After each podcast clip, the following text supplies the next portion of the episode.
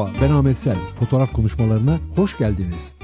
Bugünkü konuğum fotoğrafçı Serkant Hekimci. Serkant'la yıllardır çalıştığı tren yollarını ve belgesel fotoğraf serileri çekmek, sergi açmak için gittiği ülkelerden Rusya'yı ve Japonya'yı konuşacağız. Buyurun başlayalım. Serkant merhaba nasılsın? Gayet iyiyim teşekkür ederim. Siz nasılsınız Ahmet abi? Teşekkürler. Serkant 1975'te İstanbul'da doğdun. Uludağ Üniversitesi Kamu Yönetimi bölümünü bitirdikten sonra uzun süreli fotoğraf projeleri yapmaya başladın. Yurt içinde ve yurt dışında gerçekleştirdiğin bazı fotoğraf çalışmaları Atlas ve National Geographic Türkiye gibi ulusal dergilerde senin yazılarınla birlikte yer aldı. Diğer ülkelerin yanı sıra özellikle Rusya'da ve Japonya'da belgesel fotoğraf çalışmaları yaptın. Bunlardan bazıları da bu ülkelerde sergilendi. Serkant senin fotoğraf yolculuğundan bahsedeceğiz. Yıllardır dünyanın çeşitli köşelerinde fotoğraf çekiyorsun. Benim bulunduğum yerlere de çok gittin. Özellikle Rusya'dan bahsediyorum. Bu fotoğraf işi nasıl başladı senin? Hayatına nasıl girdi bu? Fotoğraf işi aslında sinema işiyle başladı bende. Uludağ Üniversitesi'nde okurken bir tek göz odada bir gün T. Angelopoulos'un bir filmini izledim. E, Ulysses'in Bakışı isminde. Ve vuruldum, aşık oldum. Ve dedim benim sinema yapmam lazım. Üniversite dönüşü İstanbul'da sinema eğitimi almaya başladım. Bir süre devam etti ama baktım ki bir sıkıntı var. Çok sosyal olman gerekiyor sinema için. Ben de bir yandan sosyalim ama bir yandan yalnız başıma hareket etmeyi çok seviyorum. Sinema o anlamda bana tam uymadı. Ve uyacak şeyi fotoğrafta gördüm. Tek başıma bir makineyle üstesinden gelebileceğim bir şey olaraktan düşündüm. Ve fotoğrafa sanırım 2004'lerdeydi başladım. Ondan sonra ne oldu? Ondan sonra iki sene boyunca önüme gelen her şeyi fotoğrafladım. Hiç ayırt etmeden fotoğrafladım. Sonra 2006 yılında bilmiyorum o bilince nasıl ulaştım şimdi düşünüyorum zaman zaman. Dedim ki benim bir proje yapmam lazım. Disiplinli olmam lazım dedim. Kısaca geriye dönüyorum. Eğitimin kamu yönetimi. Aslında evet kamu yönetimi, e, Uludağ Üniversitesi kamu yönetimi ama faydasını çok gördüm. Birazdan anlatırım. Özellikle Rusya konusunda faydasını çok gördüm. Bana bir altyapı oluşturdu aslında üniversite ama o bölümde hiç çalışmadım. Çalışmak da istemedim açık konuşmak gerekirse. 2006 yılında dedim benim bir proje yapmam lazım ve etrafımdaki bir şeyden seçmem lazım. Kolay ulaşabilir bir şey olması lazım diyerekten istasyonlarda fotoğraf çekmeye başladım. 2006 yılında. O zamanlar Sirkeci Halkalı Banyo Treni hattı vardı. Kaçak küçük fotoğraf çekiyordum. İstasyonlarda neden çekmeye karar verdin? Ben çünkü zaten istasyona yakın yaşıyorum. Trenler beni hep çekiyordu. Hep kullanıyordum zaten trenleri. Trende olmak, istasyonda olmak, istasyonda beklemek, gelen insanlar, onların bekleyişleri, birbirlerinden ayrılışları. Bütün onların hepsi beni zaten çekiyordu. E ben zaten kitap okumaya bile istasyona giderdim. İstasyonda okurdum. Trene binmesem bile. İstasyon kavramı beni çekiyordu. Zaten ilk başlarda tren çekmedim. Hep istasyon çektim ve adı da istasyon insanlarıydı kafamdaki projenin adı. Devlet Demir Yolları'ndan izin aldım. Çünkü baktım kaçak küçük olmayacak bu iş.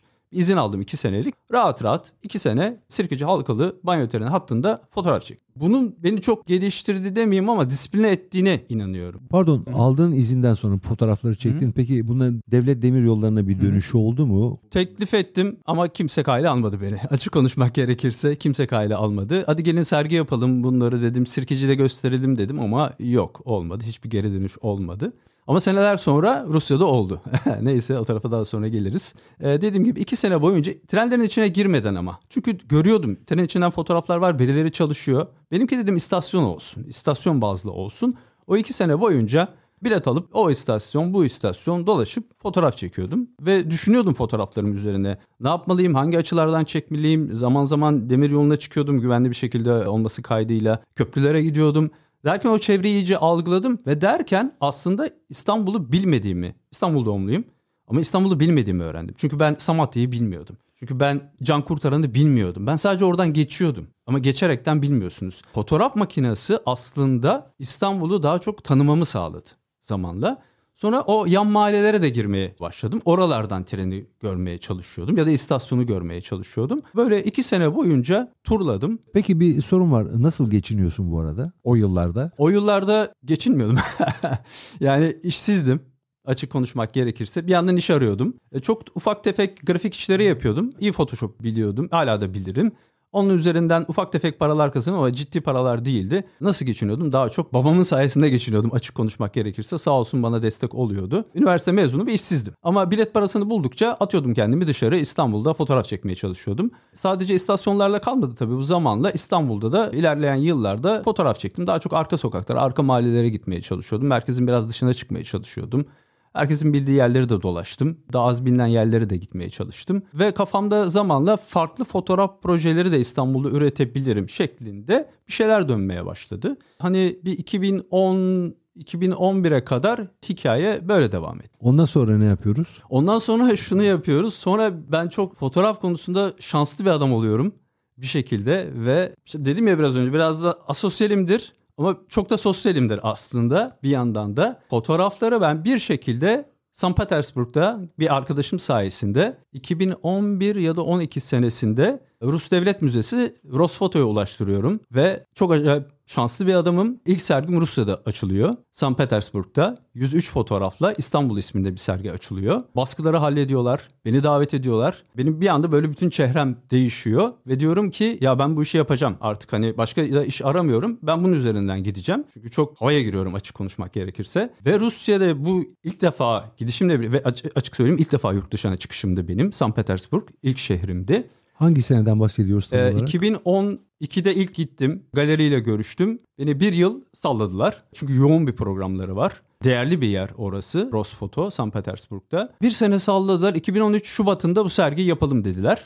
2012'de gittim. 2013'te sergi açılışına gittim ve dedim ki ben daha çok Rusya'ya geleceğim. Zaten çok merakım vardı. Sovyetler Birliği, Rusya artık sürekli nasıl diyeyim hep aynı yerleri fotoğrafta görmekten sıkılmıştım. Ben farklı bir şey yapmak istiyordum ve Sovyetler Birliği 20 sene 25 sene önce pardon Rusya 20 sene 25 sene önce dünyaya açılmıştı. Onun öncesinde bir fotoğraf makinesiyle sizin kolay kolay oralara gitmeniz mümkün değildi. Ben dedim ki buralara geleceğim. Buralarda fotoğraf çekeceğim. Hatta dedim İstanbul'da başladığım demiryolu mevzusunu ben buralarda sürdüreceğim. Çünkü Rusya'dan bahsediyoruz. Dünyanın en gelişmiş demiryolu ağına sahip ülkelerden bir tanesi. Böyle bir karar verdim. İlerleyen yıllarda da yavaş yavaş yavaş yavaş yapmaya başladım. Böylelikle 2012-2013'e geldik. Rusya'ya ilk gittiğinde fotoğraf çekmek için sergi ve ondan sonra da fotoğraf çekmek için Rusya'ya ilk gittiğinde sende nasıl bir duygu uyandı? Rusya açıkçası ilk gittiğimde çok da fotoğraf çekmedim. Rusya'yı biraz anlamaya çalıştım ilk gittiğimde. Rusya'yı hep merak ederdim. Üniversite yıllarında biraz önce bahsettim ya kamu yönetimi. Kamu yönetiminde zaten altyapınız hep şey. Bir yandan işte kapitalizmi öğreniyorsunuz. Bir yandan sosyalizmi, e, komünizm. Benim bir dersimin bir e, yarı yılı komünizmle geçmişti. Ve 20'li yaşlarımdan itibaren bana her şeyin çok batıdan geldiğini hissettim. McDonald'slar, Amerikan filmleri, Levi's Blue Jeans'ler beni daralttı. Alternatif müzik dinleyen bir adam olaraktan, rock müzik falan bunlara meraklıyım. Onun da alternatifini aramaya başladım ve alternatif doğuydu benim için. Ama sadece uzak doğu değil ya da işte efendim İran değil, temelde Rusya'ydı. Ama doğuydu. Rusya'ya ilk gittiğimde St. Petersburg'a bayıldım. Hala da Rusya'da en çok sevdiğim şehir, en çok bulunmaktan hoşlandığım şehir. Mümkün olduğu kadar insanları gözlemeye çalıştım. Sonraki yıllarda çok gittim. Birkaç sene fotoğraf çekmekten ziyade insanları gözlemeye, anlamaya çalıştım. Onlarla yemekler yemeye çalıştım, içkiler içmeye çalıştım. İnsanları tanımaya çalıştım açıkçası. Belki 3-4 sene sonra fotoğraf çekmeye başladım. Ve senin Atlas dergisiyle de bir ilişkin var. Onlar için de sık sık e, röportajlar gerçekleştiriyorsun. Atlas dergisiyle ilişkim aslında yani Rusya'ya gelip gelirken bir yandan tabii ki gezmeye de artık meraklı bir adam oldum ben ve gene büyük bir şansla Japonya'ya gittim. Bir davet aldım. Aslında bu aralar ben bunu da söylememiz lazım. Bu aralarda ben Gültekin Çizgen'le çalışmaya başlamıştım. Gültekin Çizgen'in asistanı olaraktan sene 2013 sanırım 14-15 gibi bize bir teklif geldi Japonya üzerinden ve Gültekin Bey sen bu işi yaparsın dedi. Okayama şehrine bağlı küçük bir yerleşimde bir vakıf Türkiye'den bir fotoğrafçı istiyor. Tamamen konu serbest. Bölgemize bir fotoğraf çalışması yap diyor. Fonluyor bu işi. Ben de bayıla bayıla gittim tabii ki Japonya. O da çok merak ettiğim bir kültürdü ve iki aya yakın ben o küçük yerleşimde Tomaşimadır ismi kaldım. Dediğim gibi konu serbestti. Buradan Atlas dergisine bağlayacağım. Gittiğim ilk gün o jet lag etkisiyle biraz başım beynim dönerken akşam saatlerinde bir Shinto törenine denk geldim. Ve Shinto nedir bilmiyordum. Açık konuşayım bilmiyordum. Hemen orada öğrendim ve elime fotoğraf makinesini alıp bir yandan kafam beynim dönerken Shinto törenini sokaklardaki o töreni fotoğraflamaya başladım ve dedim ki benim konum Shinto. Çünkü çok etkilenmiştim. Shinto'yu biz Japonların şamanizmi olaraktan düşünebiliriz. Yani Japonlar Budisttir. Tam belli bir kesim ateisttir. Ciddi bir kesim Budisttir. Ama aynı zamanda Şintoisttir. Geleneksel dinleridir Şinto. Sonraki iki ay Şinto tapınaklarını gezdim, ritüellere katıldım, bu festivallere katıldım. Onlar mevsim değişikliklerinde festivaller yaparlar. Bir yandan tabii ki oradayım. Budist tapınaklarını gezdim, meditasyon ayinlerine katıldım. Etrafı da fotoğrafladım. Tabii ki demiryoluna da gittim. Tabii ki Shinkansenleri de çektim. Shinkansenlerle yolculuk da yaptım. Shinkansen mermi trenler meşhur Japonların o hızlı iç hat uçuşlarına alternatif olabilecek kadar hızlı iç hat trenleri. Benim demiryolu tutkum devam ediyor tabii. Temelde aslında ben bir demiryol tutkunuyum. Sen aslında bir demiryolu insanısın. Ben bir demiryolcu değilim yani çalışanı değilim ama bir demiryolu insanıyım. Bayılıyorum yani.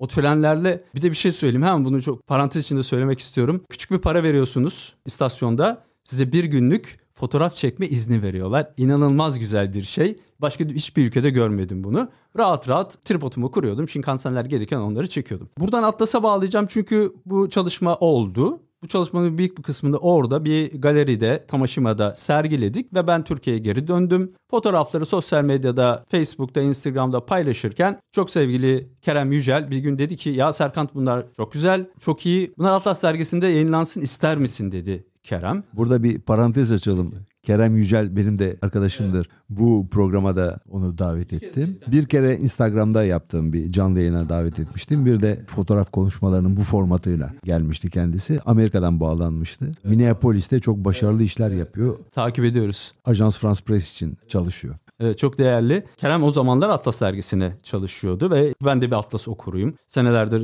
dergiyi takip etmeye çalışıyorum. Sinan Çakmak vardı. O da olumlu gördü. Ve ben ilk defa Atlas dergisine gelirken kapaktan bir konuyla girdim. Ana konu olaraktan girdi ve Şintoizm ve Budizmle ilgili Türkiye'de yazacak birisi hatırladığım kadarıyla bulunamadı o dönemde ve bana yazar mısın? Tabii senin deneyimin, benim deneyimim önemliydi. Yazar mısın dediler. Yazarım dedim. O günden beridir de aslında Atlas dergisinde de National Geographic'te de iki defa çalıştım Türkiye'de. Birkaç konu dışında hepsini yazdım. Atlas dergisinin beni gönderdiği konular oluyor zaman zaman. Bir de benim çekip Atlas'ı sunduğum konular oluyor. Çekip sunduğum konuların hepsini kendim yazdım. Gönderildiğim konuları yanımda bir yazar oluyor. Onlar yazıyorlar. Yazma deneyimini de bu şekilde geliştirmeye çalışıyorum. Hala çok şeyim, çömezim orada ama e, elimden geldiği kadar geliştirmeye çalışıyorum. Bu şekilde Atlas dergisiyle başladım. Sene 2016 Mart'ıydı. Samuray'ın Yolu isminde bir başlıkla bu Japonya fotoğrafları yayınlandı. Devamı da bugüne kadar sanırım bir 13 15 defa 15 ise eğer 15.si önümüzdeki ay olmak üzere